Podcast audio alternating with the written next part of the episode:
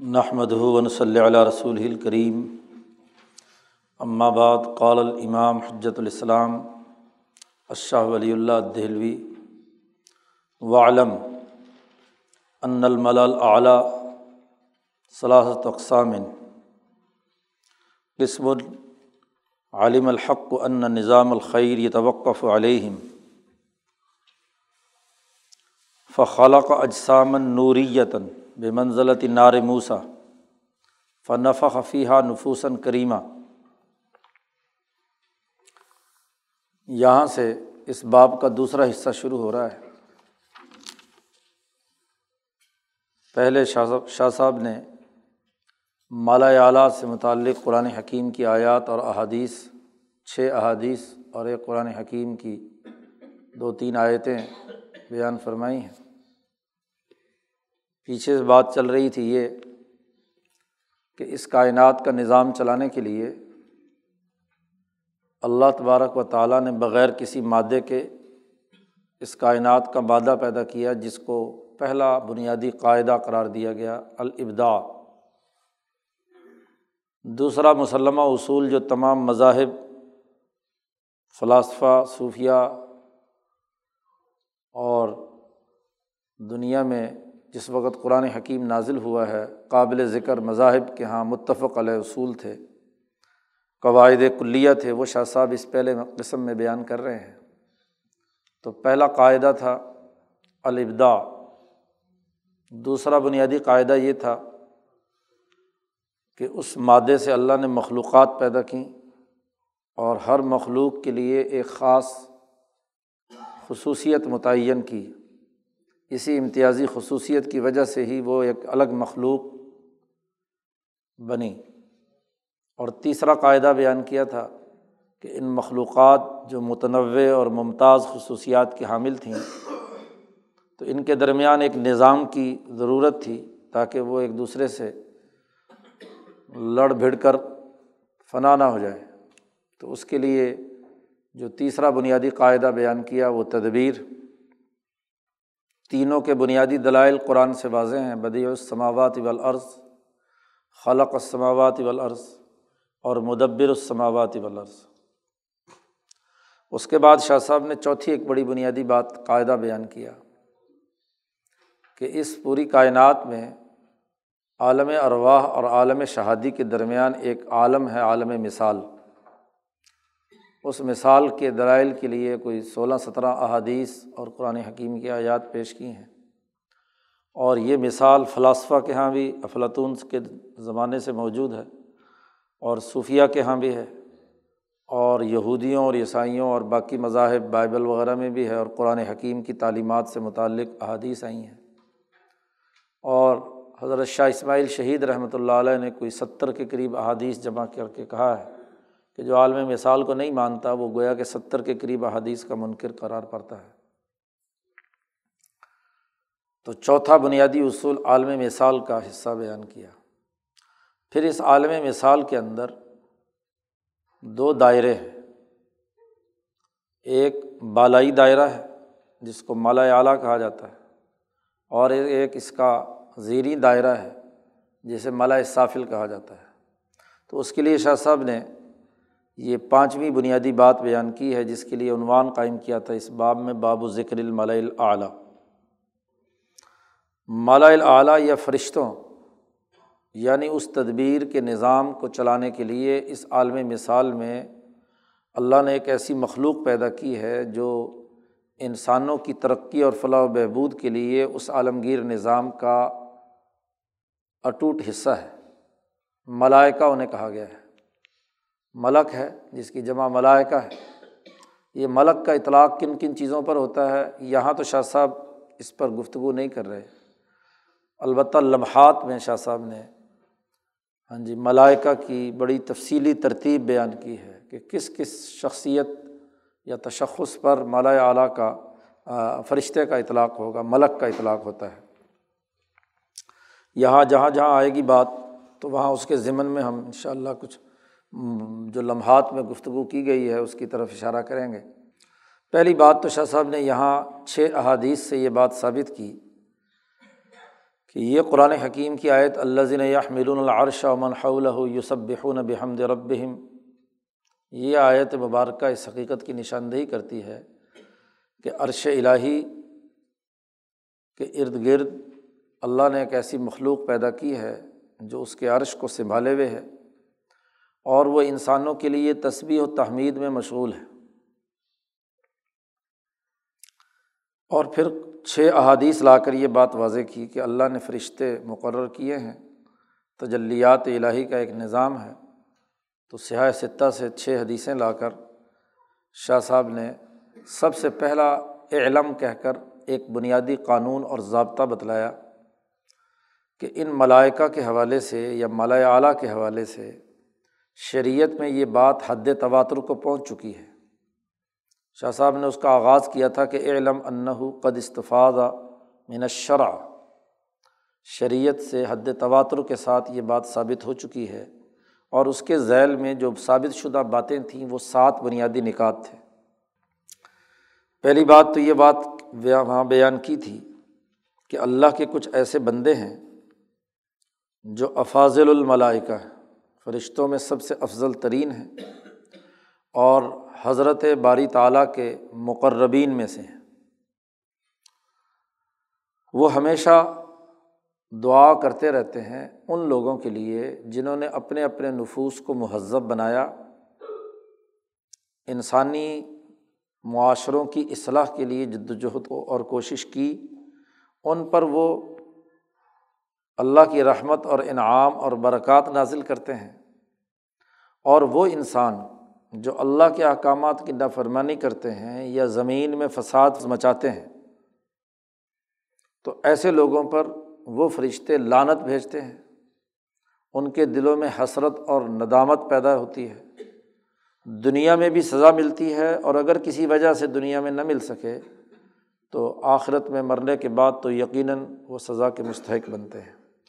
پہلی بنیادی بات یہ کی کہ ان احادیث اور آیات سے یہ بات ثابت ہوئی کہ ایسے افاضل الملائکہ ملائکہ میں سے افضل ترین فرشتے ہیں، مقرب نے بارگاہ الہی میں سے ہیں، جو انسانوں کے لیے، اچھے کام کرنے والوں کے لیے دعا کرتے ہیں اور جو برے کام کرتے ہیں ان پر لانت بھیجتے ہیں۔ دوسری بات شاہ صاحب نے یہ وہاں ثابت کی تھی کہ وہ سفیر ہیں اللہ اور اس کے بندوں کے درمیان۔ خالق اور مخلوق۔ مخلوقات کی آخری اور جامع ترین مخلوق حضرت انسان ہے۔ اس انسان کے درمیان اور وہ ذات خدا بندی جو وراء الورا ہے، جو ہر طرح کے ادراکات انسانی سے ماورہ ہے۔ تو خالق اور مخلوق کے درمیان ایک رابطہ پیدا کرنے کے سفرا ہیں، اللہ کے سفیر ہیں، یہ فرشتے۔ رابطہ کار کی ضرورت ہے اور وہ رابطہ پیدا کرنے کا کام فرشتے کرتے ہیں جن کی اپنی کوئی خواہش، اپنا کوئی تقاضا نہیں ہے۔ لا یاسون اللہ امرحم و فعلون مایو مرون تو وہ سفیر ہیں اللہ اور اللہ کے بندوں کے درمیان۔ دو باتیں۔ تیسری بات شاہ صاحب نے یہ ثابت کی تھی کہ وہ ہر وقت بنی آدم کے قلوب میں بھلائی اور خیر کا الہام کرتے رہتے ہیں۔ اور انہیں کے الہامات ہی کے نتیجے میں وہ اسباب وجود میں آتے ہیں جس سے انسانوں کے دلوں میں بھلائی سے متعلق خیالات پیدا ہوتے ہیں، کسی نہ کسی پہلو سے۔ دنیا چونکہ دارالاسباب ہے، تو اسباب کے دائرے کے اندر رہتے ہوئے کسی نہ کسی سبب سے فرشتے یہ فرشتے بھلائی کا خیال اور الہام کرتے رہتے ہیں۔ تین کام تو افراد ملائکہ یعنی جو فرشتے، فرشتوں کی انفرادی کام ہے، کہ وہ جب کسی انسان پر مقرر ہوتے ہیں یا اس کائنات میں کوئی کام ان کے سفرد ہوتا ہے، تو وہ یہ تین کام کرتے ہیں۔ چوتھا ایک بڑا اہم اور بنیادی قانون شاہ صاحب نے بیان کیا تھا ان احادیث کی روشنی میں،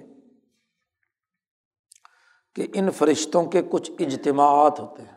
ان اجتماعات کی ہم کوئی تفصیل انسان براہ راست تو نہیں جان سکتے، لیکن وہ اجتماعات ہوتے ضرور ہیں۔ کیسے ہوتے ہیں اور کتنی تعداد میں ان لوگوں کا ہوتا ہے، کس مقام پر ہوتے ہیں، یہ اللہ جانے اور وہ فرشتے جانے۔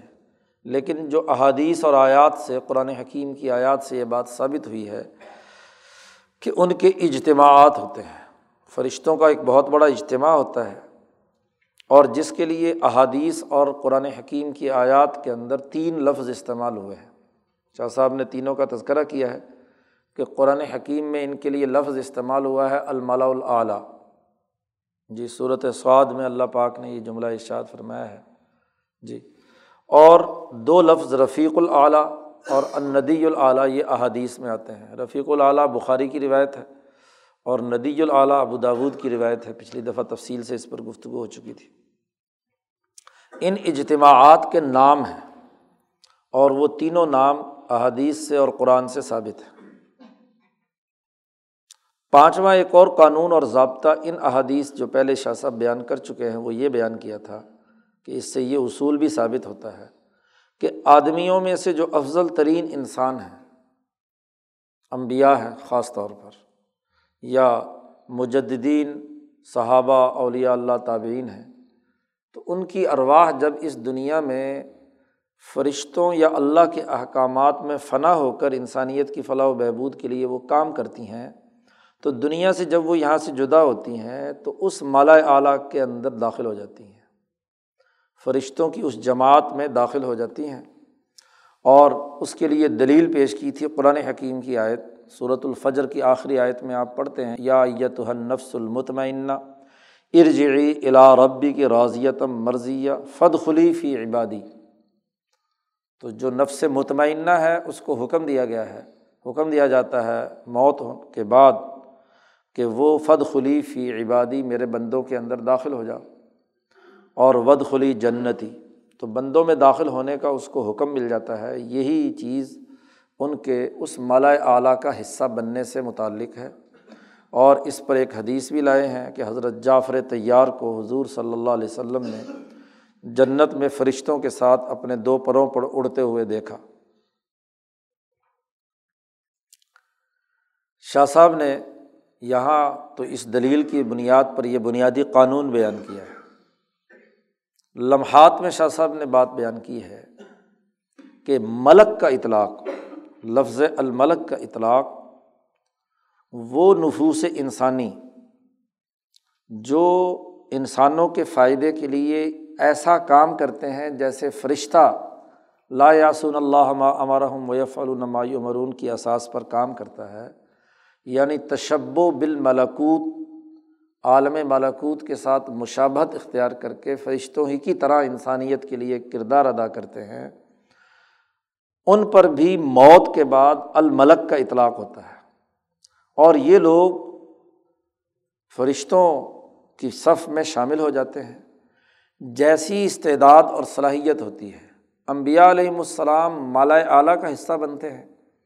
اور باقی لوگ جو ہیں وہ اپنی اپنی استعداد کے مطابق کوئی مالا سافل کے فرشتوں کا حصہ بن جاتا ہے یا مالا اعلیٰ کا جو ذیلی حصہ ہے اس کا بن جاتا ہے۔ بہرحال پانچواں قانونی پانچویں اصول جو اس احادیث کے ذخیرے سے ثابت ہوا، وہ یہ کہ ارواح افاضل العدمین بھی مالا اعلیٰ کا حصہ بنتے ہیں دنیا سے جانے کے بعد۔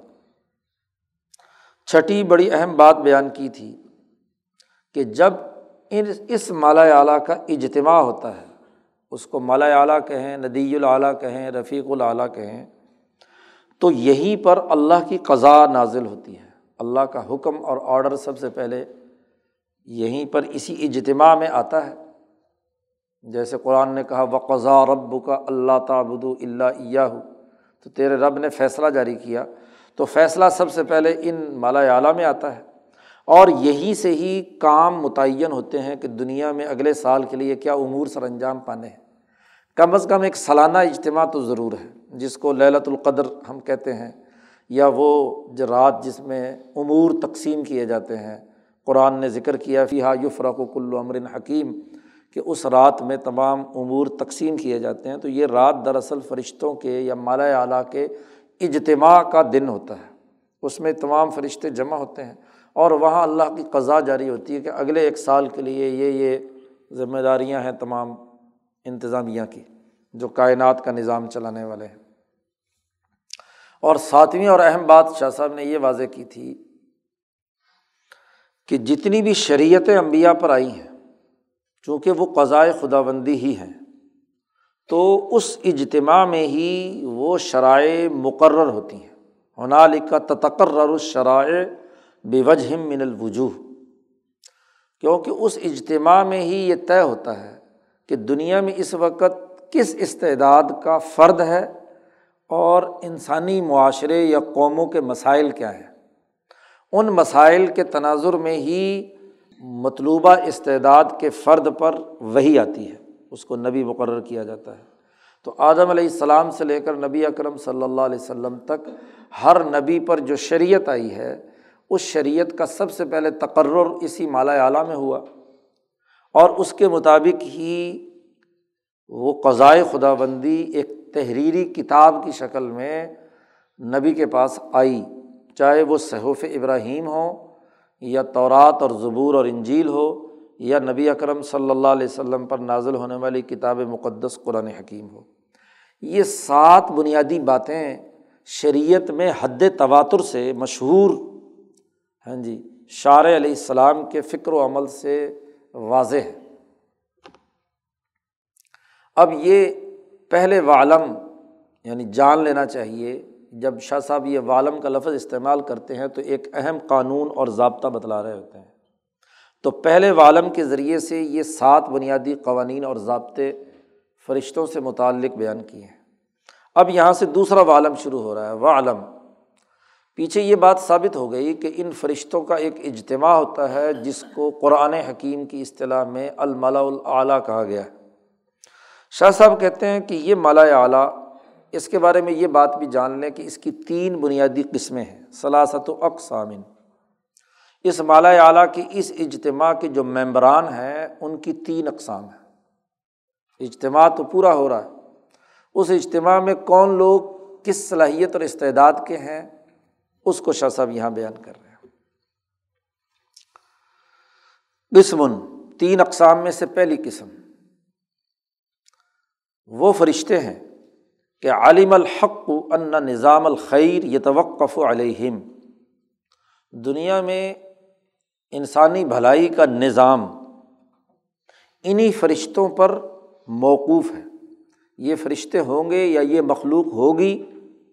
تو حق تبارک و تعالیٰ نے یہ معلوم کر لیا کہ خیر کے اس سسٹم کے لیے ان فرشتوں کا ہونا لازمی اور ضروری ہے۔ گزشتہ گفتگو میں یہ بات واضح کی گئی تھی کہ یہ کائنات جو اللہ تبارک و تعالیٰ چلا رہے ہیں، اس کا ایک نظام بنایا ہے۔ اور ہر نظام کے لیے ایک انتظامیہ کی ضرورت ہوتی ہے۔ بغیر کسی انتظامی ڈھانچے کے کوئی سسٹم وجود میں نہیں آتا۔ تو خیر کا نظام قائم کرنے کے لیے جس پر یہ جس کی وجہ سے یہ کائنات قائم ہے، تو اس کے لیے ایسی مخلوق کی ضرورت تھی کہ جو اس سسٹم کو چلائے، ایسی انتظامیہ کی تخلیق کرنے کی ضرورت تھی۔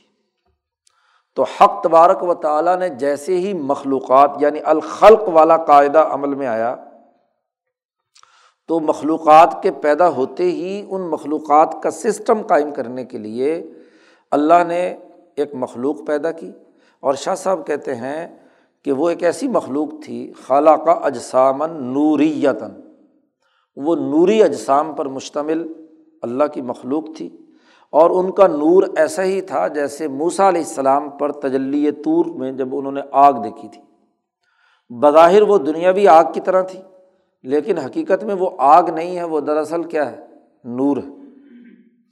تو ان اس نور سے، اس تجلی سے، ان فرشتوں کو اللہ نے پیدا کیا۔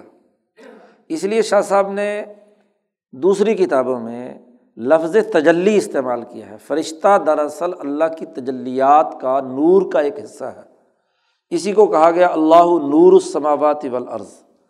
اللہ آسمان و زمین کا نور ہے تو اللہ نے وہ نورانی مخلوق پیدا کی جس کے راستے سے ہاں جی کائنات کا پورا خیر کا نظام قائم ہے، چل رہا ہے۔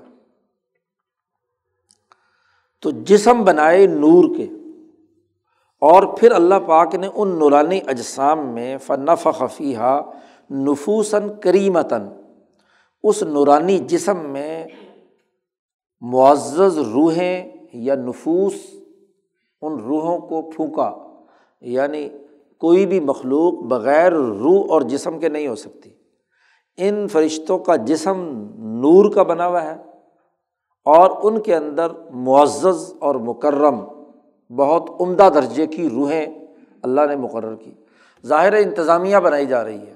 تو انتظامیہ جس کی روحانی طاقت بھی بہت اونچے درجے کی ہو اور جس کی جسمانی اور نورانی قوت بھی بڑی پاورفل ہو۔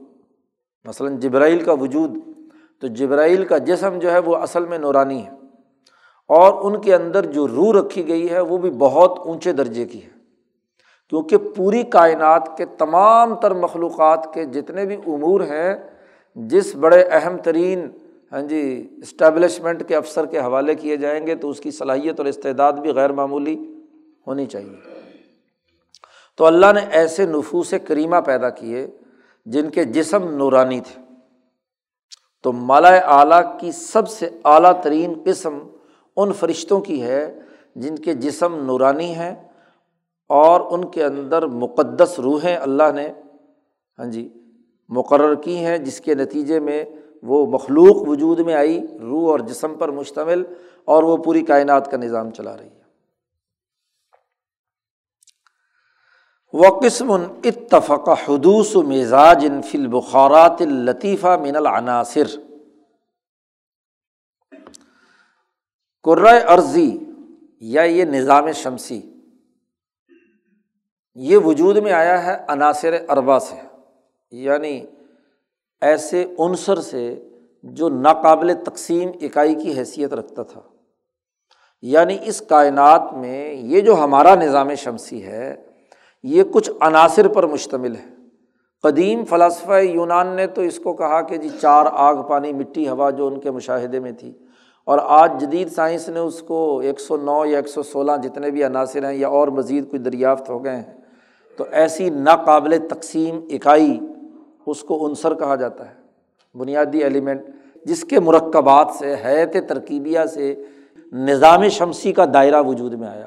سورج، چاند، ستارے اور زمین کی گردش اور خود زمین کے اوپر جتنے نباتا، معدنیات، نباتات، حیوانات خود انسان ہیں تو یہ ان عناصر سے مل کر بنے ہیں۔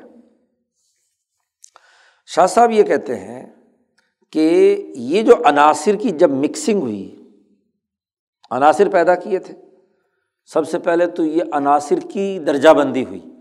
مادہ ابدا سے، بغیر مادے کے مادہ بنایا، اور اس مادے کی جو تقسیم کا عمل، اس قرائے عرض یا نظام شمسی سے متعلق تھا، وہ ان چار عناصر کی شکل میں اس کی تقسیم ہوئی۔ اصل میں تو بنیادی طور پر پانی تھا، بنیادی پہلا عنصر۔ پہلے والا سبق یاد رکھیں۔ پہلے قاعدے کے ذیل میں بات بیان ہو چکی تھی کہ اللہ نے اس قرۂۂ عرض پر جو چیز سب سے پہلے پیدا کی تھی وہ پانی تھا۔ اس لیے قرآن نے کہا ہے کہ وکانہ عرش ہو علل اللہ کا عرش پانی پر تھا۔ تو پہلی چیز جو بغیر کسی اس کے پیدا کی گئی وہ ایک العرش تھا اور ایک الما تھا۔ پھر اس پانی سے کہا اللہ پاک نے وجالنا من الماء کل شعین حین قرآن کہتا ہے کہ ہر ہر چیز جو زندگی رکھتی ہے، اپنے اندر کوئی روح رکھتی ہے، کوئی تاثیر رکھتی ہے، تو وہ ہم نے پانی ہی سے بنائی۔ تو پہلا عنصر پانی تھا اور اگلے درجے میں اس کی جو تقسیم در تقسیم کا عمل ہوا، اس میں مٹی ہے اور جناب والا آگ ہے اور ہوا ہے، یا باقی جتنے بھی عناصر آج ہم ذیلی تقسیم کر چکے ہیں۔ اور اگر آج ہم نے پانی کی تحلیل بھی کر لی تو آکسیجن اور ہائیڈروجن کا ایک خاص تناسب کی بنیاد پر ایک خاص جو مرکب وجود میں آیا، اس کو ہم پانی کہہ رہے ہیں۔ بہرحال، ان عناصر کے اندر جب کیمیائی تعامل ہوتا ہے، تو اس تعامل کے نتیجے میں ایک خاص قسم کی ہاں جی کیمیائی تحریک پیدا ہوتی ہے، جس کو بخار کہیں، گیس کہیں ہاں جی کیمیائی عمل کہہ لیں آپ۔ تو اس کو کہا جاتا ہے عربی میں بخار۔ تو شاہ صاحب کہتے ہیں، جب بھی کوئی چیز دنیا میں بطور مخلوق کے وجود میں آئی، تو دراصل وہ ایک کیمیائی تعامل تھا اور اس کیمیائی تعامل سے اس کے درمیان جو چیز ہاں جی بطور لطیف گیس کی شکل میں، بخار کی شکل میں وجود میں آئی، اسی سے چیزیں مخلوق بنتی گئی۔ مخلوقات کا تنوع یا کیمیائی جو ترکیب ہے وہ آگے بڑھتی جاتی ہے۔ کائنات کا نظام اسی پر ہے۔ تو اس کے نتیجے میں اس پورے نظام شمسی میں جو عناصر کی باہم حیت ترکیبیہ سے جو مزاج وجود میں آیا، مزج ہوئی، مرج ہوئی ایک دوسرے کے ساتھ، کیمیائی عمل ہوا، اس کے نتیجے میں ہاں جی کچھ اجسام وجود میں آئے۔ انہیں اجسام میں ہی مخلوقات عرض ہو اور باقی چیزیں ہوں، یہ سب بنتی چلی جاتی ہیں۔ اور اسی کا آخری انتہا آپ کے یہاں انسان کا پیدا ہونا ہے۔ تو اس انسان کے گرد و پیش جو بڑے بڑے سیار یہاں تو شاہ صاحب نے گفتگو نہیں کی۔ شاہ صاحب نے یہاں، وہاں دوسری جگہ پر لمحات میں چونکہ یہاں شاہ صاحب دو ٹوک صرف قاعدے بیان کرتے ہیں۔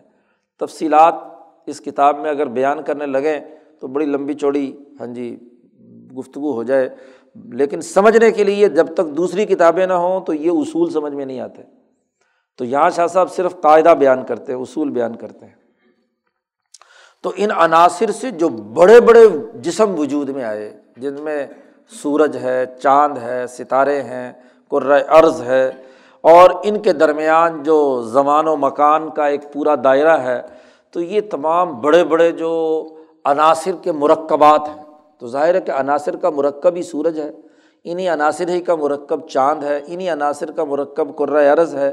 ہاں جی تو ان عناصر کی باہمی حیت ترکیبیہ اور ان کی گردش کے نتیجے میں ہاں جی وہ بڑے بڑے جن کو فلاسفہ فلک کہتے ہیں یا فلک الافلاق کہتے ہیں ہاں جی درجہ بدرجہ، یا جن کو آپ یعنی اس آسمان دنیا سے نیچے کے جتنے بھی یہ دائرے ہیں، ان میں جو افراد بڑے بڑے تھے، جن کی تاثیرات زیادہ تھیں اس عرض پر، تو ان میں اللہ پاک نے کیا کیا؟ استو جبا فیضان نفوسن شاہ قطن بڑے بڑے اعلیٰ درجے کی روحیں ان کے اوپر فیضان کی۔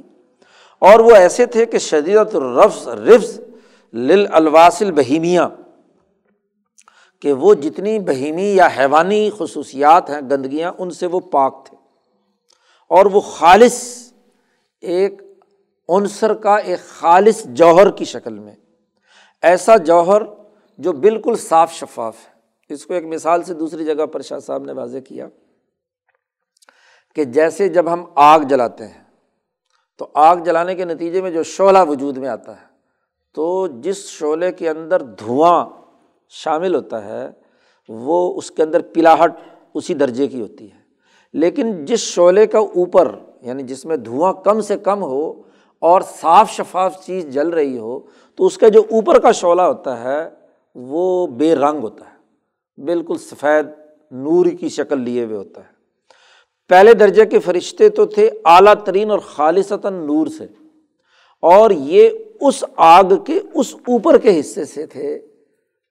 وجود میں آئے نفوس کہ جو بظاہر نظر نہیں آتے۔ صاف شفاف ہیں اور وہ دراصل اسی کیمیائی تعامل کا ایک مرحلہ ہے جس پر اللہ پاک نے وہ نفوس شاہقہ کا یعنی فیضان کیا اور اس کے نتیجے میں وہ اعلیٰ ترین درجے کے لوگ وجود میں آئے جن کو فلاسفہ افلاق کہتے ہیں اور شاہ صاحب نے کہا ہے کہ دی شریعت کی اصطلاح میں دراصل وہ ملک ہے، فرشتہ ہے۔ وہ فرشتہ ہی ہے۔ کہ جو ان اس عرض پر براہ راست اثر انداز ہوتے ہیں، تو ان کے جو اعلیٰ ترین فرشتے ہیں، وہ بھی مالا اعلیٰ کا ایک حصہ ہے دو قسمیں ہو گئی۔ اور تیسری قسم شاہ صاحب نے کہا، اور اس کو فلاسفہ نے اس دوسرے درجے کو عقل سے بھی تعبیر کیا ہے۔ انسانوں کی ترقی اور کامیابی کے لیے اس کو قوت عقلیہ بھی کہا ہے۔ اور فلاسفہ نے اس کے لیے اقول اشرا کے اطلاق استعمال کیا ہے۔ ظاہر ہے کہ ان کی پہنچ حکمت کے تناظر میں عقل تک ہی جا سکتی تھی، اس لیے انہوں نے اس کو عقل قرار دے کر عقل کی دس ترتیب یا قسمیں بیان کر دیں۔ لیکن اصولی طور پر شاہ صاحب کہتے ہیں کہ یہ ملک کا اطلاق ہی ان کے اوپر ہوتا ہے۔ نمبر تین، اس مالا اعلیٰ کے اندر تیسرے وہ لوگ ہیں جو نفوس انسانی ہیں۔ ایسے اعلیٰ درجے کے انسان جو مالا اعلیٰ سے چیز کو اخذ کرنے میں سب سے قریب ترین ہوتے ہیں۔ اور یقیناً ان میں سب سے اعلیٰ درجے کے انسان وہ ہے جو امبیا علیہم السلام ہے آدم علیہ السلام سے لے کر حضرت محمد مصطفیٰ صلی اللہ علیہ وسلم تک یہ وہ انسان ہیں جو قریبۃ المخذ من المالا اعلیٰ ہے یہ انسان دنیا سے جب رخصت ہوتے ہیں تو اس اجتماع کا حصہ بن جاتے ہیں دنیا میں وہ لوگ، ما ضالت تعمل اعمال منجیتاً۔ دنیا میں وہ ہمیشہ اور مسلسل انسانوں کو نجات دلانے والے اعمال اور کردار ادا کرتے رہتے ہیں۔ دنیا سے جب جاتے ہیں تو تفید الحوق بہم۔ تو یہ اعمال ان کو ہاں جی اس مالا اعلیٰ کے ساتھ شامل کرنے کا ذریعہ بن جاتے ہیں۔ حتیٰ تر حت الحا جلابیب ابدانیہ اس لیے آپ دیکھیے نا، نبی اکرم صلی اللہ علیہ وسلم نے وفات سے پہلے یہ دعا، دو جملے جو پیچھے حدیث میں آئے تھے اللہ ابر العلیٰ یا ہاں جی وجالنی فن ندی العلیٰ یہ دعا جو ابو داود میں ہے، یہ موت کے قریب حضور صلی اللہ علیہ وسلم نے وفات سے پہلے ہی جملے ارشاد فرمائے ہیں۔ اس کا مطلب یہ کہ دنیا میں ہی آپ صلی اللہ علیہ وسلم کام کرتے ہوئے ہاں جی اس مالا اعلیٰ کا حصہ تھے۔ اور دنیا سے جاتے ہی جیسے ہی روح قبض ہوئی اور آپ صلی اللہ علیہ وسلم ڈائریکٹ کہاں مالا اعلیٰ کے اندر، اس ندی العلیٰ کے اندر پہنچ گئے حتیٰ تر حت انہا جلابیب ابدانیہ یہاں تک کہ جب ان کے بدنوں کے پردے ان سے علیحدہ ہو جاتے ہیں، تو فن سلاکت فی سل کی ہم اس مالا اعلیٰ کے فرشتوں کی جو لڑی پروئی ہوئی ہوتی ہے، وہ اسی کے اندر پروئے جاتے ہیں، اور وہ عدت من ہم اور انہیں میں ان کا شمار کیا جاتا ہے۔ تو یہ امبیا علیہم السلام اور اونچے درجے کے مجدین اولیاء اللہ، علماء ربانیین، وہ اس اعلیٰ اپنی اپنی استعداد کے مطابق جو ان کا مقام متعین ہے، وہاں پر اس متعین مقام کے اندر پہنچ جاتے ہیں۔ شاہ صاحب نے اس کی تفصیل مزید دوسری کتابوں میں بیان کی ہے کہ وہ جو عرش کے نیچے حضیرت القدس جس کا تذکرہ آگے آ رہا ہے، وہاں وہ تمام لوگ ہاں جی موجود ہیں اور ایک دوسرے کے ساتھ کڑی سے کڑی جڑی ہوئی ہے اب نبی اکرم صلی اللہ علیہ وسلم سے کہا گیا کہ آپ فتب ملت ابراہیم حنیفہ تو ابراہیمی تحریک کی کڑی ہے نبی اکرم صلی اللہ علیہ وسلم۔ تو ابراہیم جو امام انسان ہیں ہاں جی جن کو امام انسانیت مقرر کیا گیا، اسماعیل اور اسماعیل کے بعد اس کڑی کے اندر جو اسماعیلی شاخ کے اندر جو نبی آئے ہیں، وہ خود نبی اکرم صلی اللہ علیہ وسلم ہے تو سلسلہ بہ سلسلہ جو کڑیاں ان کے لیے جو مقام مقرر کیا گیا ہے، اس زنجیر کے اندر وہ ہاں جی تو جیسے ہی جس کا درجہ شاہ صاحب کہتے اوپر ہوتا ہے یعنی اس کو ذمہ داری اوپر کی سونپی جاتی ہے، تو نیچے جو خلا پیدا ہوتا ہے، تو نیچے سے جو بندہ فوت ہوتا ہے، وہ وہاں پر اس جگہ پر کیا ہے؟ اس خلا کو پر کر کے وہاں پہنچ جاتا ہے۔ تو مالا اعلیٰ کی تین اقسام، اس اجتماع کے اندر تین طرح کے لوگ جمع ہوتے ہیں۔ ایک نور سے بنے ہوئے اجسام فرشتوں کے، اور ایک وہ جو اس قرۂۂ عرض سے متعلق، چونکہ انسانیت جو دنیا، اس قرۂۂ عرض پر انسان ہے، تو اس انسان پر اثرات پڑتے ہیں۔ اس ہاں جی نظام شمسی کے تمام بڑے بڑے نفوس شائقہ کے تو ان کی نمائندگی بھی کیا ہے؟ وہاں مالا اعلیٰ کے اندر ہے۔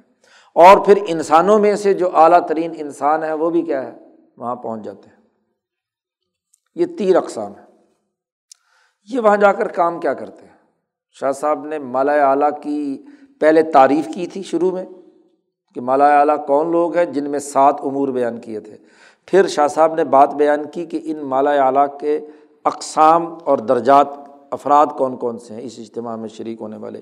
اب آگے بیان کر رہے ہیں کہ ول ملا الاعلیٰ شان اس ملا اعلیٰ کا، اس پارلیمنٹ کا، جس کو مولانا سندھی نے مقدس پارلیمنٹ کہا ہے، اس مقدس پارلیمنٹ کا جو اجتماع ہوتا ہے، اس کے کام موٹے موٹے کون کون سے؟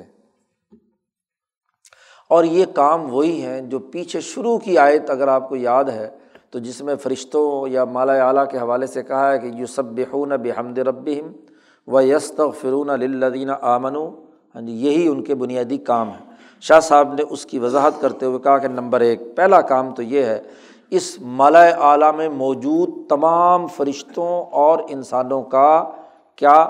کہ تتوجہ الا بار توجہ مومعین یہ اپنے خالق و مالک اللہ رب العزت کی طرف ہر لمحہ بڑی گہرائی کے ساتھ متوجہ رہتے ہیں۔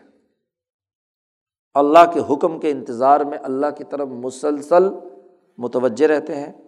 لا یسدہ انزال کا التفاط الا کوئی چیز ان کو ادھر ادھر متوجہ نہیں کر سکتی، کوئی رکاوٹ نہیں بنتی۔ ہر لمحہ ان مالا اعلیٰ کے لوگوں کا سب سے پہلا کام یہ ہے کہ وہ اللہ کی طرف متوجہ رہتے ہیں۔ جس کو صوفیہ کی اصطلاح میں تطل الجبروت کہا جاتا ہے کہ اللہ کی صفات اور اللہ کی ذات کی طرف جھانکنا، تطلع جی تو تطل الجبروت کی حالت میں یہ رہتے ہیں اور یہی مطلب ہے اللہ تعالیٰ کے اس قول کا کہ یو سب بحون بحمد ربہم و یو امنون بھی کہ وہ اپنے رب کی حمد و ثناء اور تصویر پڑھتے رہتے ہیں اور اس پر ایمان رکھتے ہیں۔ دوسرا بنیادی کام کیا ہے ان کا مالا اعلیٰ کا؟ و تلقہ من ربیہ استحسان نظام صالح و استحجان خلافی ہی یہ جب اللہ کے سامنے بالکل انتظار کی حالت میں اپنے دلوں اور اپنے اعضاء کو اللہ کی طرف متوجہ کر کے کھڑے رہتے ہیں ہاں جی تو ان پر اللہ تعالیٰ کی طرف سے دنیا کا اچھا نظام قائم کرنے کے امور نظام صالح، انسانیت کے لیے ترقی یافتہ اعلیٰ ترین درجے کا نظام قائم کرنے کا جو حسن و خوبی کا عمل ہے، وہ ان کے رب کی طرف سے ان پر القاع ہوتا ہے۔ اور کون کون سی چیزیں اس انسانیت کے لیے نظام طالح یا برا اور فاصد نظام سے متعلق ہیں، تو اس کی برائی اور خرابی ان کے دلوں پر آتی رہتی ہے۔ ان کے سامنے ادراک ہوتا رہتا ہے چونکہ یہ واسطہ ہے انسانوں کے درمیان اور اللہ کے درمیان، تو انسانوں کی جو جو حالت اس قرۂۂ عرض پر ہوتی ہے، یہاں وہ اچھا عمل کریں یا برا عمل کریں، اس کے اثرات فرشتوں کے ذریعے سے، منکر نکیر کے ذریعے سے، اس کے قائم کیے ہوئے فرشتوں کی چین کے ذریعے سے ان پر واضح ہوتے رہتے ہیں۔ اور اللہ کی طرف سے اس نظام صالح کو قائم کرنے اور نظام طالح کی مخالفت کرنے یا لانت کرنے کا عمل ان کے اوپر براہ راست آتا رہتا ہے۔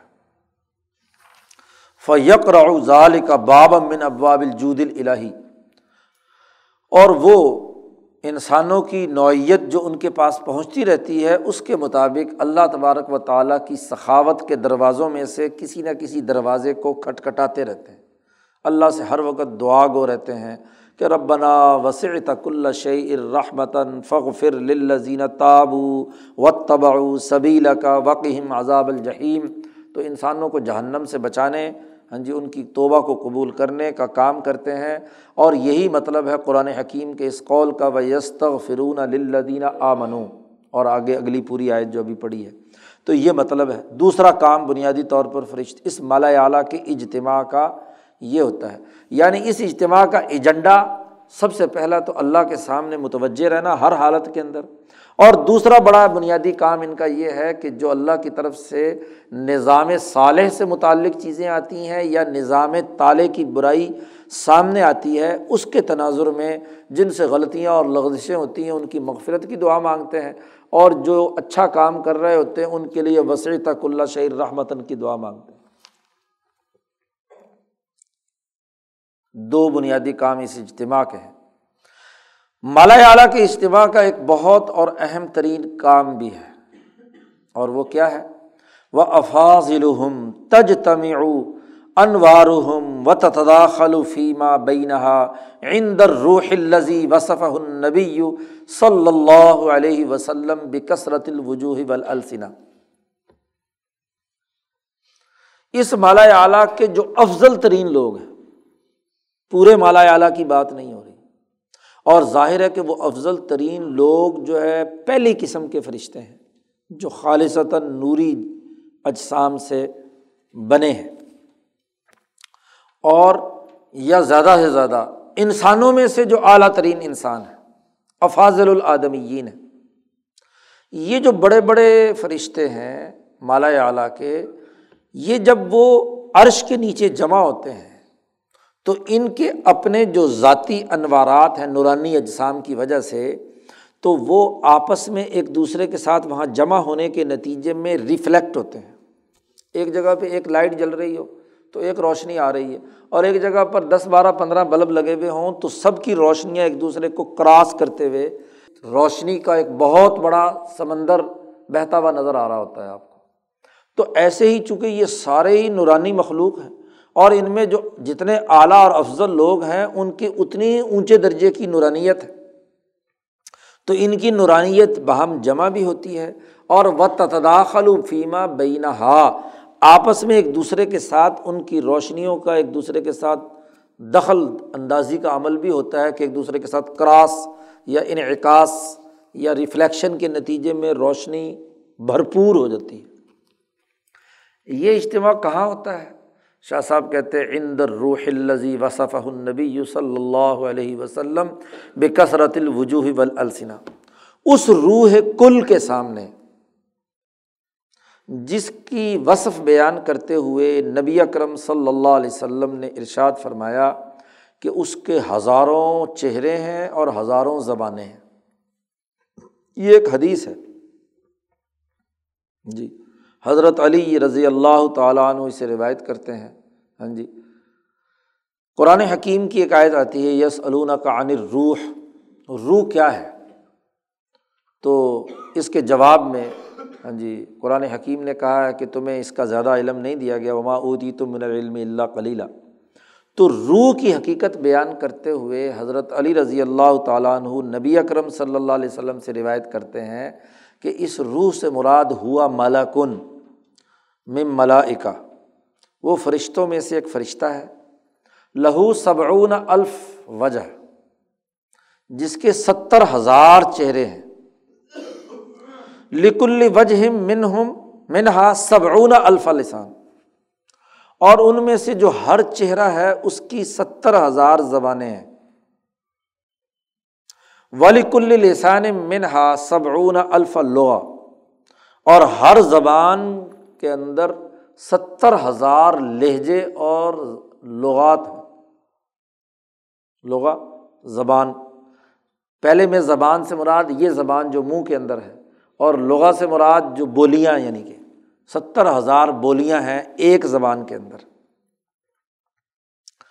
نبی اکرم صلی اللہ علیہ وسلم فرماتے ہیں کہ یہ روح جو ہے اللہ تعالیٰ کی تصویر کرتی ہے اپنی ان ہزاروں لاکھوں تقریباً لاکھوں ہی زبانیں بنتی ہیں۔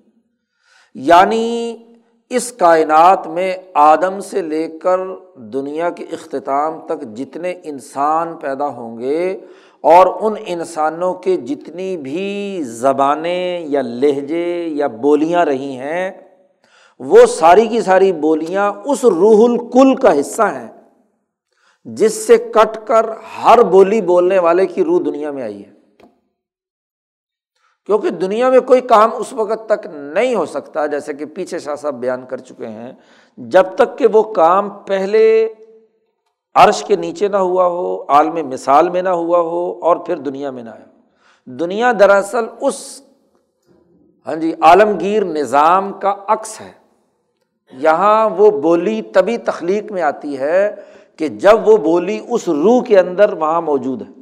اسی لیے جب یہ ساری روحیں بنی تھی آدم کی پشت سے نسم و بنی ہی، بخاری کے الفاظ ہیں کہ آدم کی پشت پر اللہ نے ہاتھ پھیرا تو اس کی اولاد کے جتنے بھی نسمیں اور روحیں تھیں وہ باہر نکل آئیں۔ اور سب سے ہاں جی اللہ تعالیٰ نے پوچھا السط برب کم کیا میں تمہارا رب نہیں ہوں؟ تو سب نے کہا تھا کالو بلا۔ تو یہ ساری کی ساری روحیں اس روح الکل کا حصہ ہیں۔ وہ روح الکل جو امام نوع انسانی، مولانا سندھی نے اس کی تشریح کی کہ یہ امام نوع انسانی ہے جو شاہ صاحب نے دوسری کتابوں میں اس کے لیے لفظ استعمال کیا ہے، اور یہ بالکل عرش کے نیچے یہ روح انسانی، امام نوع انسانی موجود ہے۔ جتنے بھی قیامت تک انسان بننے ہیں، ان کی بولیاں، ان کے چہروں کی ساخت، ان کی زبان کی ساخت، اور ان کی تمام کی تمام اس روح الکل میں موجود ہیں۔ تو وہاں سے جب بھی کوئی روح کٹ کر نیچے آ کر رحم مادر میں کسی جسم پر پڑتی ہے، تو وہ اپنے ساتھ اپنی بولی بھی لے کر آتی ہے اور اپنے لہجے بھی ساری چیزیں لے کر آتی ہے، اپنی تخلیق کا عمل بھی اس کے ساتھ ہوتا ہے۔ اب چونکہ اللہ نے یہ روح جب یعنی امام نوع انسانی، جس کو جائل الفل عرضی خلیفہ قرار دیا گیا کہ اس دنیا میں قرۂۂ عرض پر وہ خلیفہ اللہ کا بنے گا، تو اس روح امام نوع انسانی کے چاروں طرف یہ فرشتے ہاں جی ان کا اجتماع ہوتا ہے ان کے انوار کا۔ اور اس پورے انوارات کے اکٹھا آپس میں ملنے کے نتیجے میں یہ پورے کی پورا حصہ جو ہے، یہ کشئی ان واحد وہ ایک جیسا ہو گیا۔ وہ گویا کہ جسدن واحد نظر آتا ہے۔ اگر اس کو کھولو تو اس میں یہ مختلف فرشتے ہیں، مختلف افاظل ہیں، لیکن وہ سب مل کر دراصل ایک ہو گیا۔ اور اس کو اصطلاح میں کہا جاتا ہے حضیرت القدس۔ شاہ صاحب نے لمحات میں اس کی مزید تفصیل بیان کی ہے۔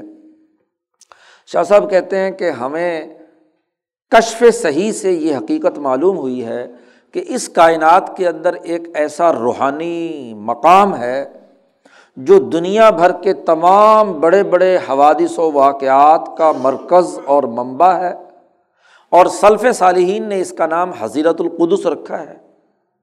اور شاہ صاحب کہتے ہیں جب سلف نے یہ رکھا ہے تو ولانا فیم اس وطن حسنتن، ہمارے لیے اس میں اسوائے حسنا ہے کہ سلف نے جب یہ نام رکھا ہے تو ہم بھی یہی نام رکھتے ہیں اس کا۔ اس کا نام ہے حضیرت القدس۔ حضیرت القدس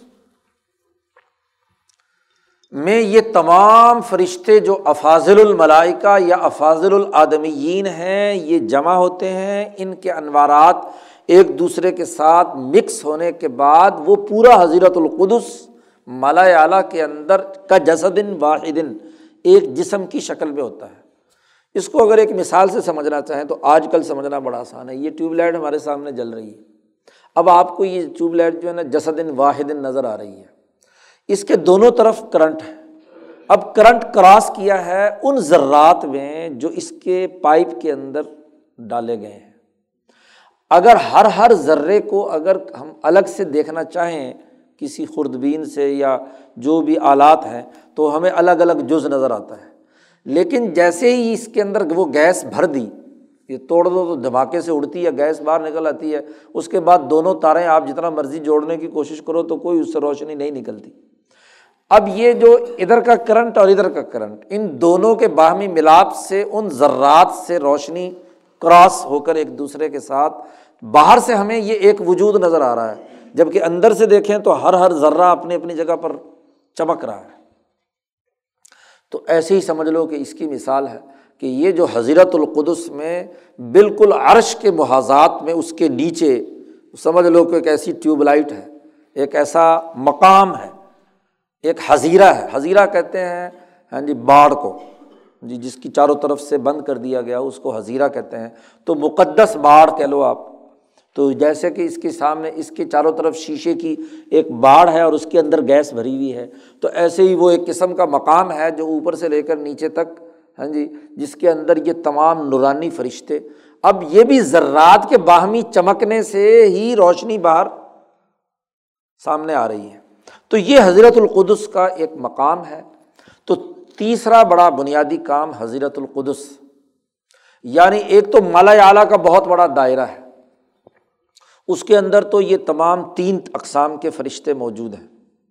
لیکن اس مالا اعلیٰ کے اندر ایک اور خاص الخاص اسٹیبلشمنٹ ہے، جو اعلیٰ ترین درجے کے انبیاء اور ہاں جی فرشتوں پر مشتمل ہوتی ہے۔ جبرائیل مکائل اسرائیل وغیرہ وغیرہ، جن کے نام جن فرشتوں کے رکھے گئے ہیں، ان کے اجتماع سے یہ حضرت القدس وجود میں آتا ہے۔ اس کے چاروں طرف پھر حافینہ حول العرش جیسے جیسے درجات ہوتے ہیں، ان درجات کے مطابق ہاں جی فرشتے موجود ہوتے ہیں۔ تو تیسرا بڑا بنیادی کام ہاں جی ان کے بڑے بڑے فرشتوں کا اجتماع ہے اور اس اجتماع کو کہا جاتا ہے حضرت القدس۔ مالا اعلیٰ کے تین کاموں میں سے سب سے اعلیٰ ترین جو کمیٹی سمجھ لو اسٹینڈنگ کمیٹی جو اعلیٰ ترین درجے پہ ہے وہ حضرت القدس ہے۔ اچھا پھر یہ حضرت القدس، اس کے کیا کام ہے؟ تو شاہ صاحب نے وہ بات بیان کی آگے۔ وہ ربما حاصل فی حضیرت القدسی اجماع اس حضرت القدس کا، اس اسٹینڈنگ کمیٹی کا، اس ٹاپ اسٹیبلشمنٹ کا بھی ایک اجماع ہوتا ہے۔ اور وہ ایک مالا اعلیٰ میں تو اختصام بھی ہوتا ہے، لیکن اس حضرت القدس کے اندر اجماع ہوتا ہے۔ چونکہ مالا اعلیٰ کے اختصام یا لڑائی جھگڑے کا تذکرہ تو خود قرآن نے کہا۔ ہاں جی فیما یکتسم المالا العلیٰ ہاں جی حدیث میں بھی جملہ آپ نے پیچھے پڑھا۔ تو مالا اعلیٰ کے اندر تو مختلف فرشتے مختلف آرا دیتے ہیں اور ان میں اختلاف رائے بھی ہوتا ہے۔ لیکن یہ جو حضرت القدس میں موجود ہوتے ہیں، اعلیٰ ترین درجے کے لوگ، ان کا اجماع ہوتا ہے۔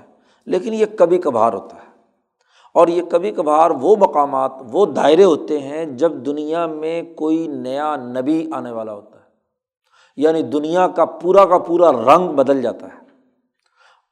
اور یا کوئی بہت بڑا مجدد جو ہزار، دو ہزار سال بعد کے بعد آنے والا ہے ہاں جی اس کے لیے وہ اجماع منعقد ہوتا ہے۔ تو شاہ صاحب کہتے ربما حصل فی حضیرت القدسی اجماع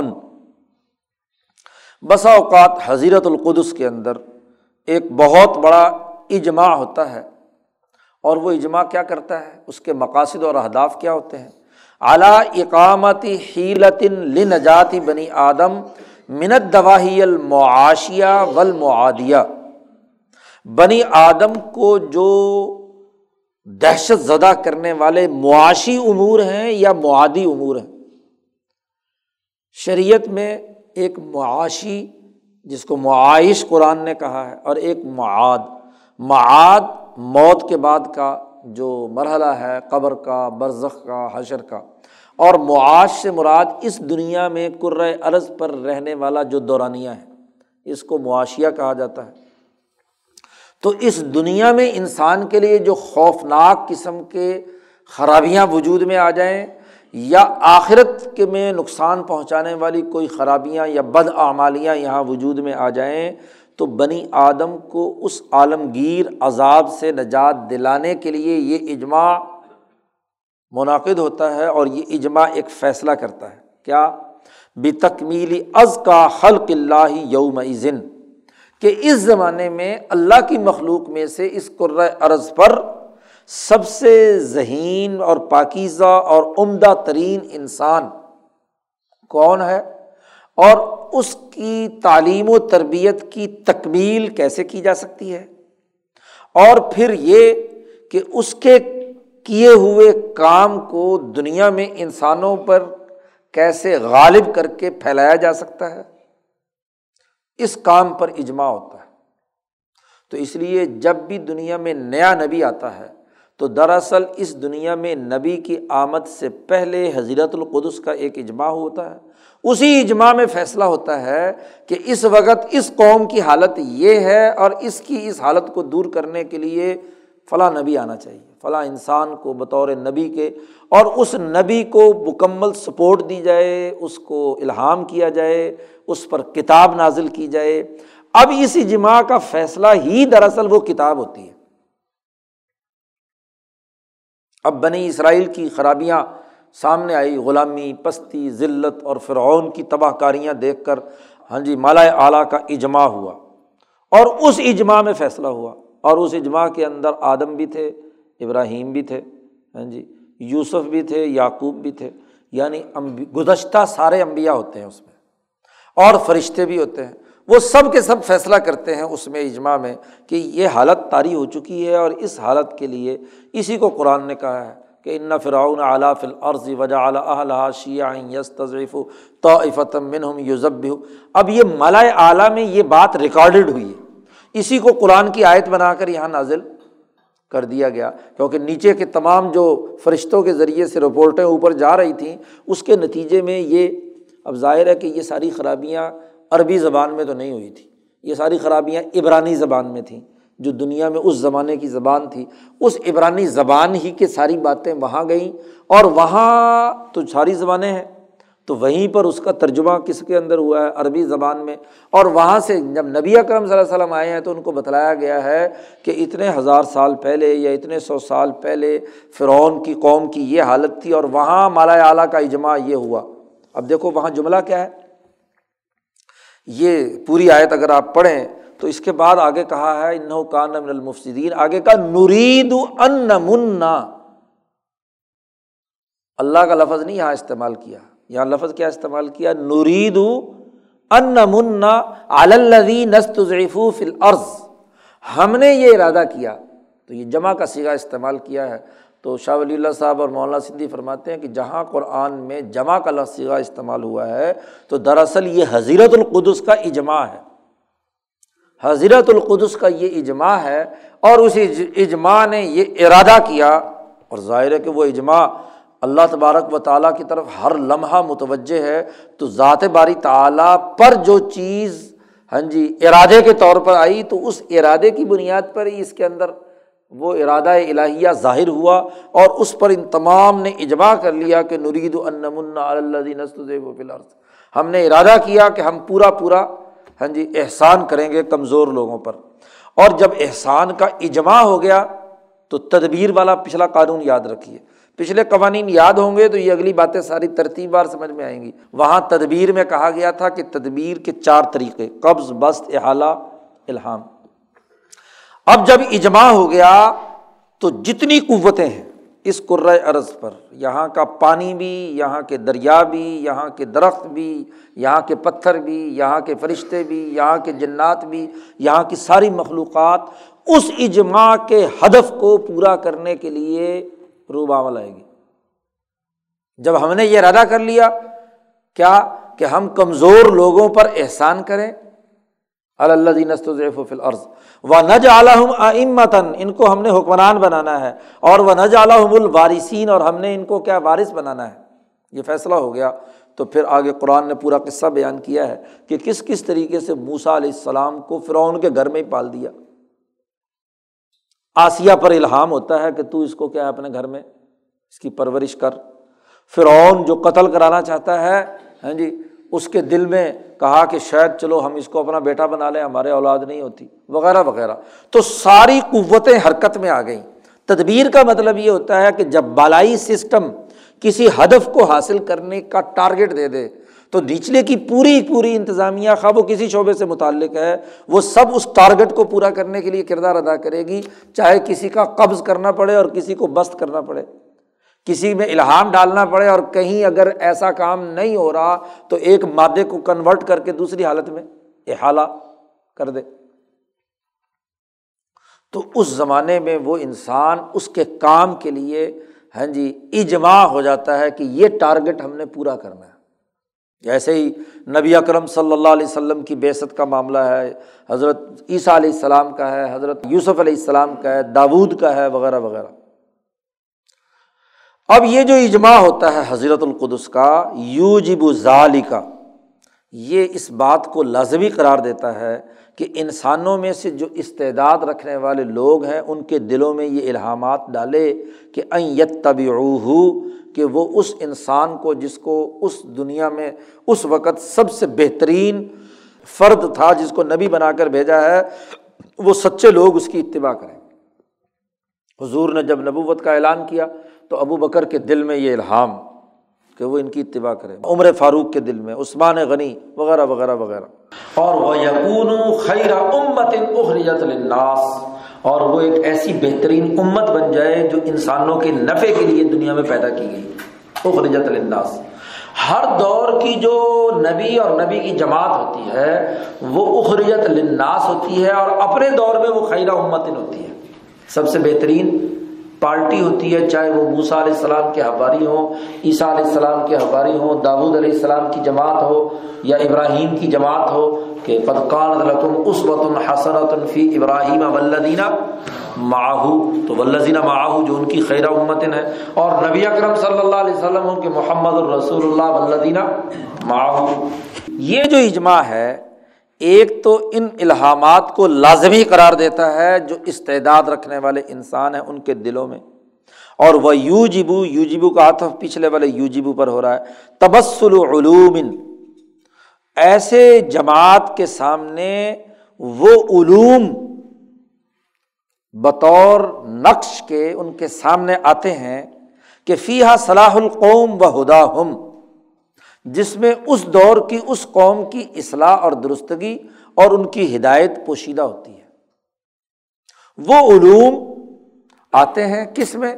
جو اس دور کا نبی ہوتا ہے، فی قلبی ہی اور اس کے قلب میں وہ علوم آتے ہیں تین طریقوں سے۔ وہی جو وہی کے تین طریقے قرآن نے بیان کیے ہیں۔ واہین روین حتفن وہی کی شکل میں قرآن نے کہا نا مما کان علی بشرن یکلم اللہ اللہ واہین اوم ورا حجابن او یورسل رسول فیوح ابیزن ہی مایشا تو یہ تینوں طریقے قرآن نے بیان کیے ہیں نبی پر۔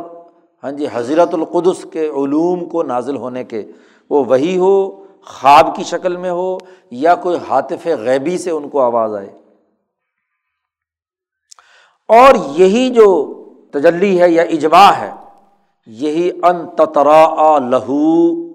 یہی تجلی حضرت القدس کی اسی اجماع کی، یہی اس کے سامنے قیامت کے دن ظاہر ہوگی۔ یہاں شاہ صاحب نے بڑے اختصار سے کام لیا ہے، دراصل اس حدیث کی طرف اشارہ کیا ہے، جس میں نبی اکرم صلی اللہ علیہ وسلم نے ارشاد فرمایا کہ آخرت میں اللہ کی تجلی ہاں جی بندے سے بالمشافے ملاقات کرے گی۔ جی مشافاتاً جو پیچھے روایت بھی آئی تھی، حدیث بھی آئی تھی کہ اللہ میاں ہاں جی اس کے کندھے پر دونوں ہاتھ رکھے گا، بخاری کی روایت ہے، اور اس سے بات چیت مکالمہ کرے گا۔ تو یہ تجلی ہے، ان تترا لہو، اس کو وہ تجلی یا تدلی نظر آئے گی۔ اور فتکلم ہو شفا ہن اور اس سے براہ راست وہ کلام کرے گا۔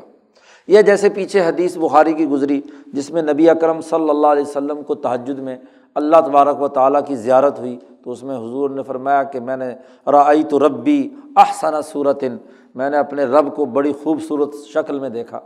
تو جیسے، اور وہاں اللہ تعالیٰ سے مکالمہ ہے، نبی اکرم صلی اللہ علیہ وسلم کا وہ تفصیل پیچھے گزر چکی۔ ہے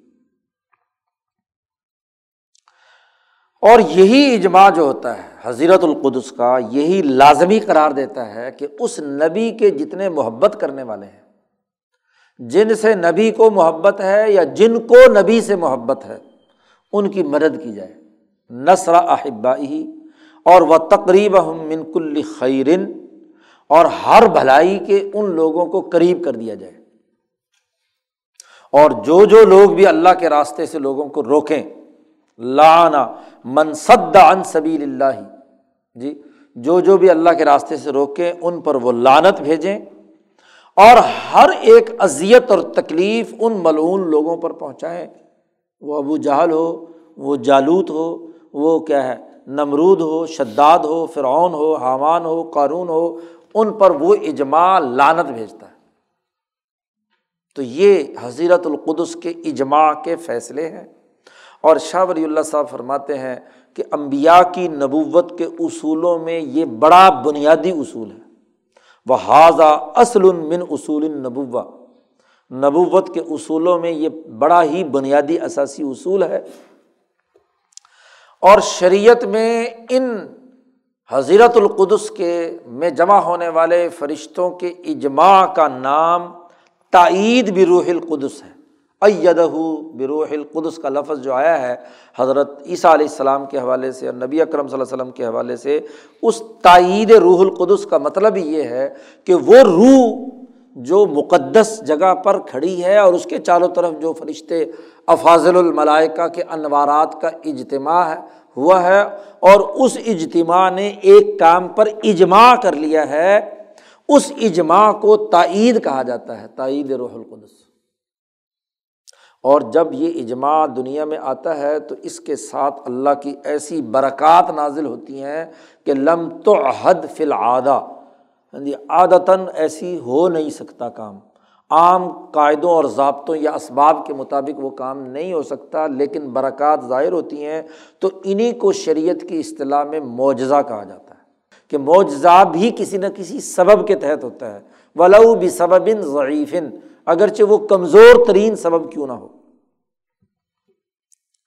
یہ اس مالا اعلیٰ کا کام ہے۔ مالا اعلیٰ کے تین کام بتلائے یوسب بھی حمد رب و یستفر الدین عامن نمبر دو، اور نمبر تین، حضرت القدس، اور حضرت القدس کا اجماع۔ مالا اعلیٰ کے تین کام، یہاں مالا اعلیٰ مکمل ہو گیا۔ یہ تو اس آسمان دنیا سے اوپر کے فرشتوں کا جو نظام ہے، اس کے طبقات اور اس کا اجتماع اور اس کا اجماع حضرت القدس کا۔ اور اس کے دو دائرے ہیں، ایک حضرت القدس اور ایک بڑا وسیع دائرہ جو ہے ملا العلیٰ ہے۔ شاہ صاحب کہتے ہیں کہ ایک ان کے نیچے ملائے سافل ہے۔ وہ دون ہاؤلا نفوسن۔ ان کے نیچے کچھ اور ایسے روحیں اور نفوس ہیں۔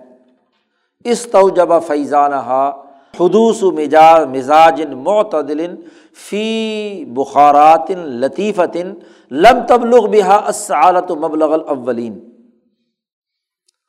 کچھ اور درجے کے نفوس ہیں جن کا فیضان بھی انہیں بخارات لطیفہ جو پہلے ذکر آ چکے ہیں، ان کے اعتدال اور ان کے کمبینیشن سے وجود میں آتا ہے۔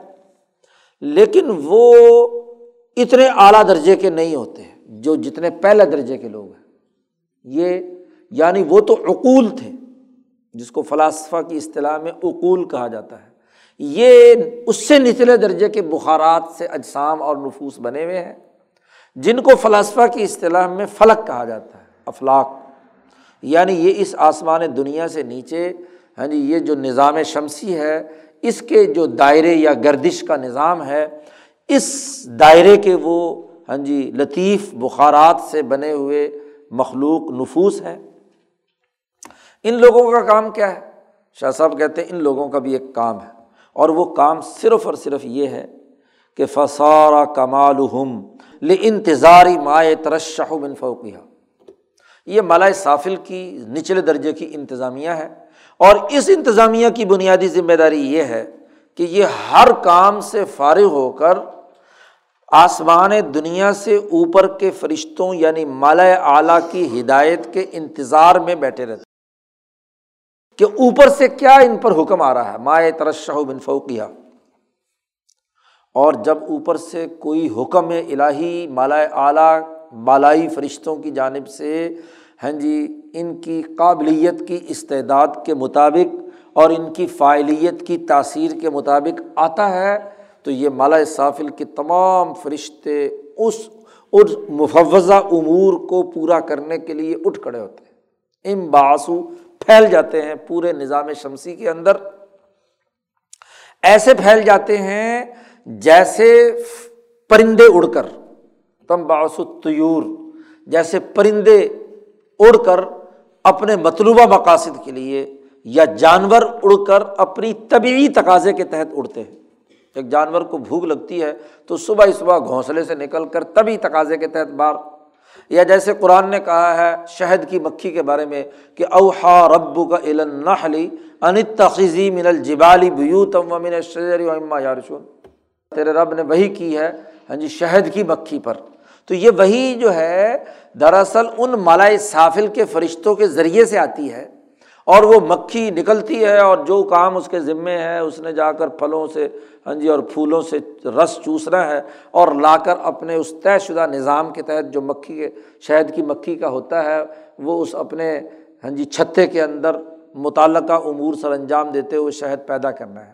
جیسے وہ دوائی طبعیہ کے تحت اڑتے ہیں، ایک جانور کو بھوک لگتی ہے، پیاس لگتی ہے ہاں جی تو اپنے بہیمی تقاضوں کے تحت جیسے وہ اپنے کام کاج کے لیے اٹھ کھڑا ہوتا ہے، ایسے ہی یہ جو نچلے درجے کے فرشتے ہیں مالا صافل کے، یہ ایسے ہی بکھر جاتے ہیں، جو حکم بھی بالائی فرشتوں کی جانب سے ان کے پاس آتا۔ ہے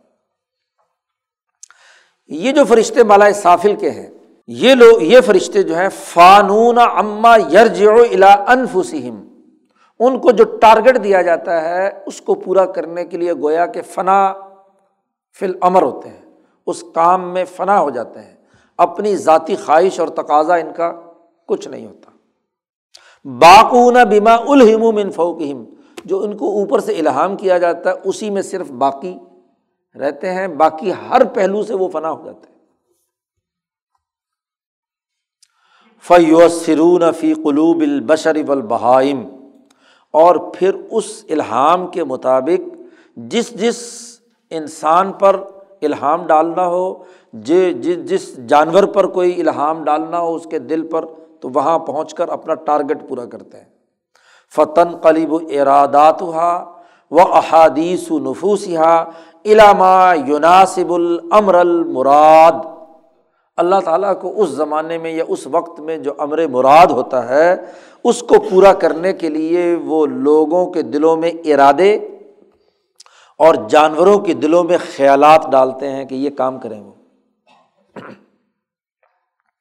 اور وہ یو اسرون فی بعض اشیائی طبعیہ فی تضاعیفی حرکاتی ہا و تحولاتی ہا اور یہ فرشتے مؤثر کردار ادا کرتے ہیں بعض ان مادی اشیا میں جن کو کرتا تو انسان ہے، لیکن ان کی حرکت یا فعالیت کے اندر دگنا تگنا اضافہ ہو جاتا ہے اس فرشتے کی وجہ سے۔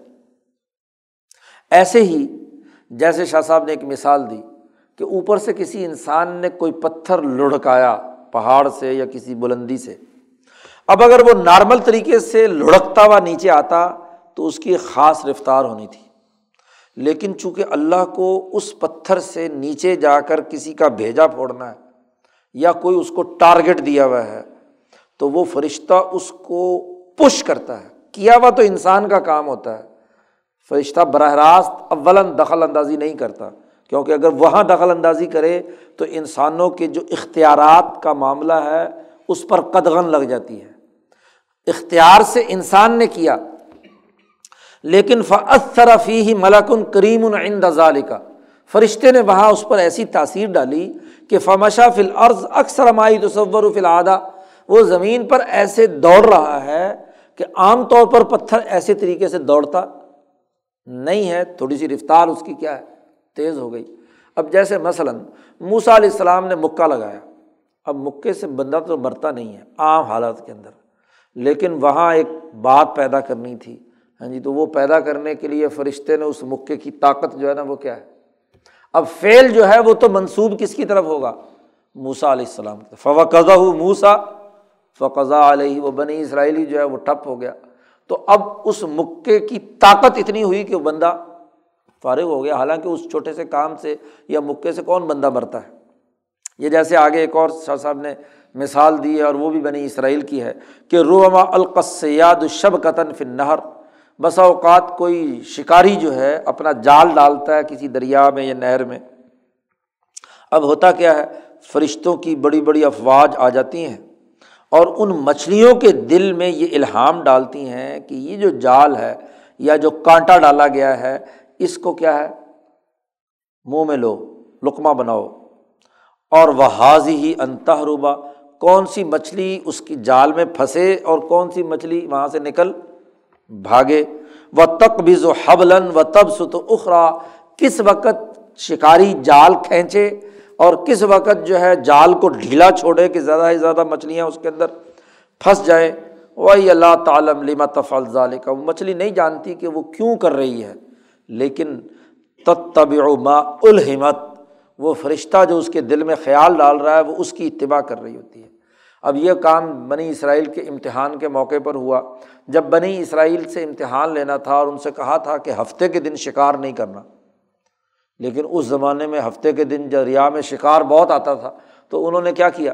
ہاں جی گڑھے کھود لیے اور فلانا اب یہ ایک امتحان تھا، تو وہاں مچھلیوں کا اس دن اوپر آ جانا، یہ امتحان کے طور پر فرشتوں کو چونکہ ٹارگیٹ دیا ہوا تھا کہ اس قوم کا امتحان لینا ہے، کہ یہ اللہ کے حکم کو مانتی ہے یا نہیں مانتی، تو مچھلیاں کثرت سے کیا ہے، اس کے اندر جالوں میں پھنستی یا وہ جو انہوں نے تالاب بنائے ہوئے تھے، ان کے اندر پھنستی۔ تو امتحان لینا مقصود تھا، اس لیے کیا ہے، ان مچھلیوں کو استعمال کیا گیا، وغیرہ وغیرہ۔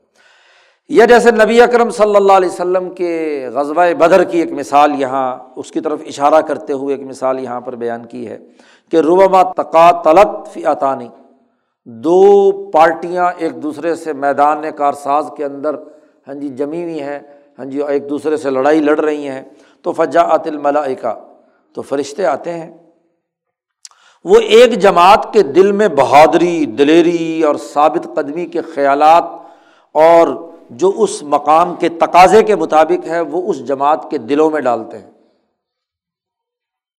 اور وہ تلہم حیل الغلبہ وہ الہام ڈالتے ہیں کہ کون سی جگہ دشمن کی کمزور ہے جہاں آپ کوئی وار کر کے دشمن کو نقصان پہنچا سکتے ہیں۔ خیالات ڈالتے ہیں۔ عمل تو جماعت نے کرنا ہے، انسانوں نے کرنا ہے، لیکن ان کے خیالات کو چونکہ ایک مقصد پورا کرنا ہے کہ وہ جو دشمن جماعت ہے، اس کو تباہ و برباد کر کے دنیا کا نظام نظام صالح بنانا ہے۔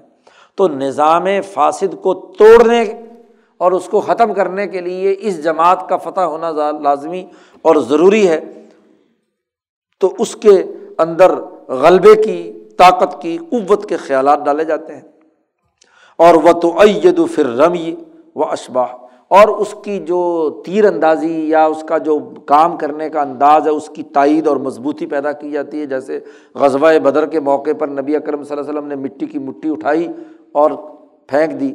تو ہما رمیتا از رمیتا بلاکن اللہ رما۔ آپ نے نہیں پھینکا، یہ تو اللہ نے پھینکی تھی۔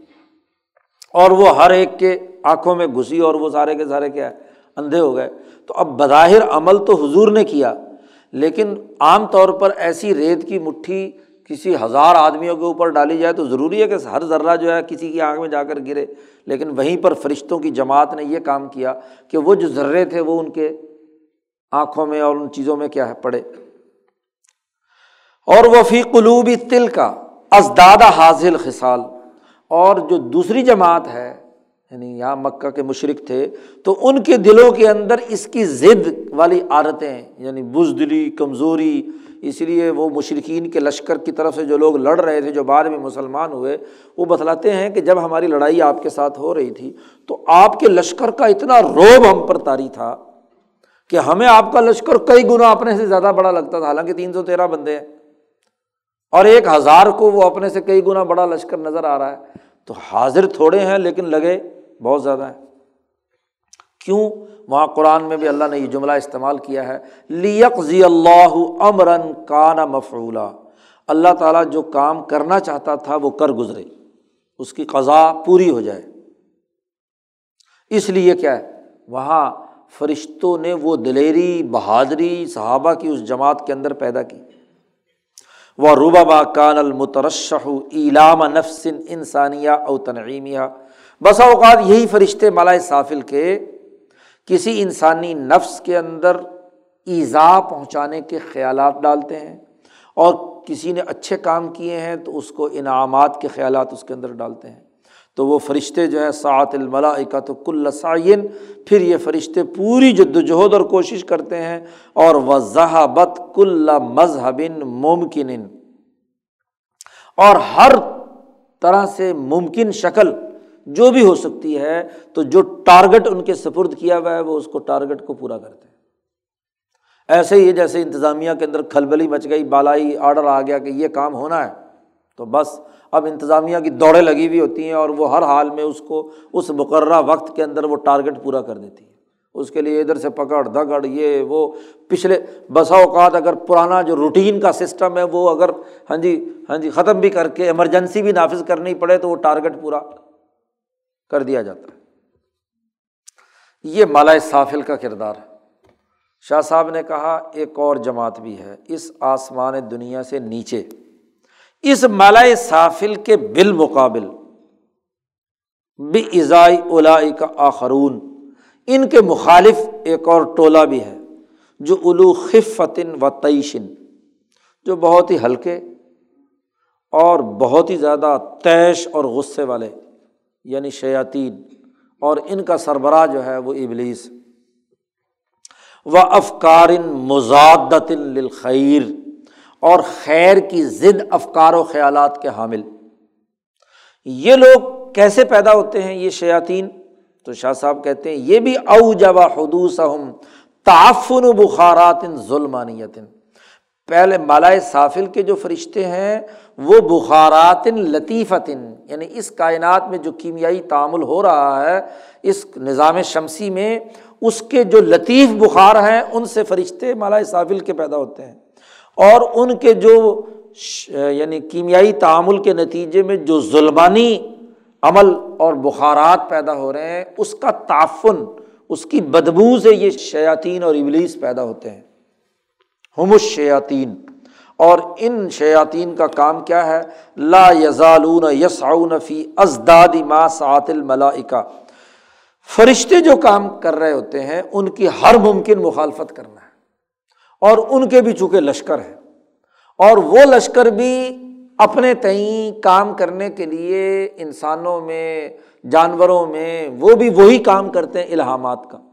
وہ بھی خیالات کے تغیر و تبدل کا کام کرتے ہیں۔ ما ساتل ملا فی جیسا کہ وہ حدیث میں آتا ہے کہ وہ ابلیس جو ہے، وہ سمندر کے اوپر اپنا تخت بچھا کر صبح صبح سارے شتونگڑوں کو کیا ہے، پھیلا دیتا ہے کہ بھائی جاؤ اپنا اپنا شیطانیوں کے کام کرو، لوگوں کو گمراہ کرو، ان کے خیالات تبدیل کرو۔ اور شام کو آ کر سارے کے سارے شتونگڑے جو ہیں، وہ شیطان اعظم کو ہاں جی رپورٹ کر رہے ہوتے میں نے یہ کیا، میں نے یہ کیا، میں نے یہ کیا، وہ سو کی سنتا رہتا ہے۔ حدیث میں آتا ہے، وہ کہتا ہے، میں نے کسی سے کلمہ کفر کہلوایا، کسی سے ہاں جی نبی کی مخالفت کروائی، کسی سے فلانی کروائی، کل اپنی اپنی رپورٹیں دیتے رہتے ہیں۔ تو ایک آتا ہے، وہ کہتا ہے کہ جی آج میں نے میاں بیوی کے درمیان طلاق دلوا دی۔ تو شیطان کھڑے ہو کر استعمال کرتا ہاں تو جنے پتر۔ تو وہ اس کو کہتا ہاں تو نے کام کیا۔ کیونکہ انسانوں میں تفریق کی بنیاد خاندانی نظام کا کیا ہے؟ ٹوٹنا ہے۔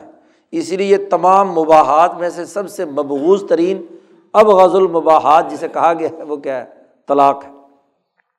بہرحال اس حدیث سے یہ بات ثابت ہوتی ہے کہ ان، یہ ملائے صافل کے بالکل بل، بالمقابل ہاں جی وہ اپنے تمام شیطانی کام کرتے رہتے ہیں۔ اب اسی وجہ سے ان کے درمیان ٹکراؤ ہوتا ہے۔ مالائے صافل کے فرشتوں میں اور ابلیس اور اس کی ضروریت کے درمیان ٹکراؤ ہوتا ہے۔ یہ آسمان دنیا سے اوپر نہ یہ شیاطین جا سکتے ہیں۔ اور اگر جانے کی کوشش کریں تو وہ شہاب ثاقب جن کا تذکرہ آتا ہے حادیث میں، وہ ان کے اوپر گرتے ہیں اور ان کو اوپر تک قریب تک جانے ہی نہیں دیتے اور نہ ہی وہ مالائے صافل کے فرشتے۔ ان کے درمیان ٹکراؤ ہوتا ہے۔ اب ایک انسان کے اوپر نورانی فرشتہ الہام ڈالتا ہے اور ساتھ ہی ابلیس کا کوئی شتونگڑا الہام اپنا ڈالتا ہے۔ تو اب وہ اس کشمکش میں بیچارہ مبتلا ہو گیا۔ اگر وہ فرشتہ نورانی کی طرف چلا گیا تو کامیاب ہے۔ اور اگر وہ شیطان کے اثر میں چلا گیا تو ناکام ہے۔ یہی اس کا امتحان ہے۔ یہی ابتلا ہے۔ اس قرۂۂ عرض پر انسان کی ابتلا اور آزمائش یہی ہے لیب الوکم ایکم احسن و عملہ اگر خالی صرف مالا صافلی کے فرشتے ہوتے، تو پھر تو کوئی امتحان کی شکل ہی نہیں تھی۔ پھر تو وہ جو الہام ڈالتے، وہی انسان کر گزرتا۔ لیکن اس کے مقابلے پر کیا ہے؟ دوسرے شیاطین کا بھی ہے، تو وہ اپنا کام کر رہے ہوتے ہیں، یہ اپنا کام کر ان کے درمیان ہمیشہ ٹکراؤ ہاں جی رہتا ہے۔ اس ٹکراؤ میں امتحان انسان کا امتحان ہے کہ وہ فرشتوں کی بات مانتا ہے، نورانی فرشتے کی بات مانتا ہے یا کیا ہے؟ اس شیطان کی بات مانتا ہے۔ جس کے پیچھے چلے گا، اس کے مطابق اس کا حشر ہوگا۔ و اللہ عالم شاہ صاحب نے آخر میں کہہ دیا کہ جی ہم نے تو جو گفتگو کرنی تھی، آیات اور احادیث کی روشنی میں وہ کر دی، باقی حقیقت حال اللہ میاں جانے۔ اللہ تعالیٰ زیادہ جاننے والا ہے۔ چلو جی یہ مالا اعلیٰ کا باب مکمل ہو گیا۔ اللہ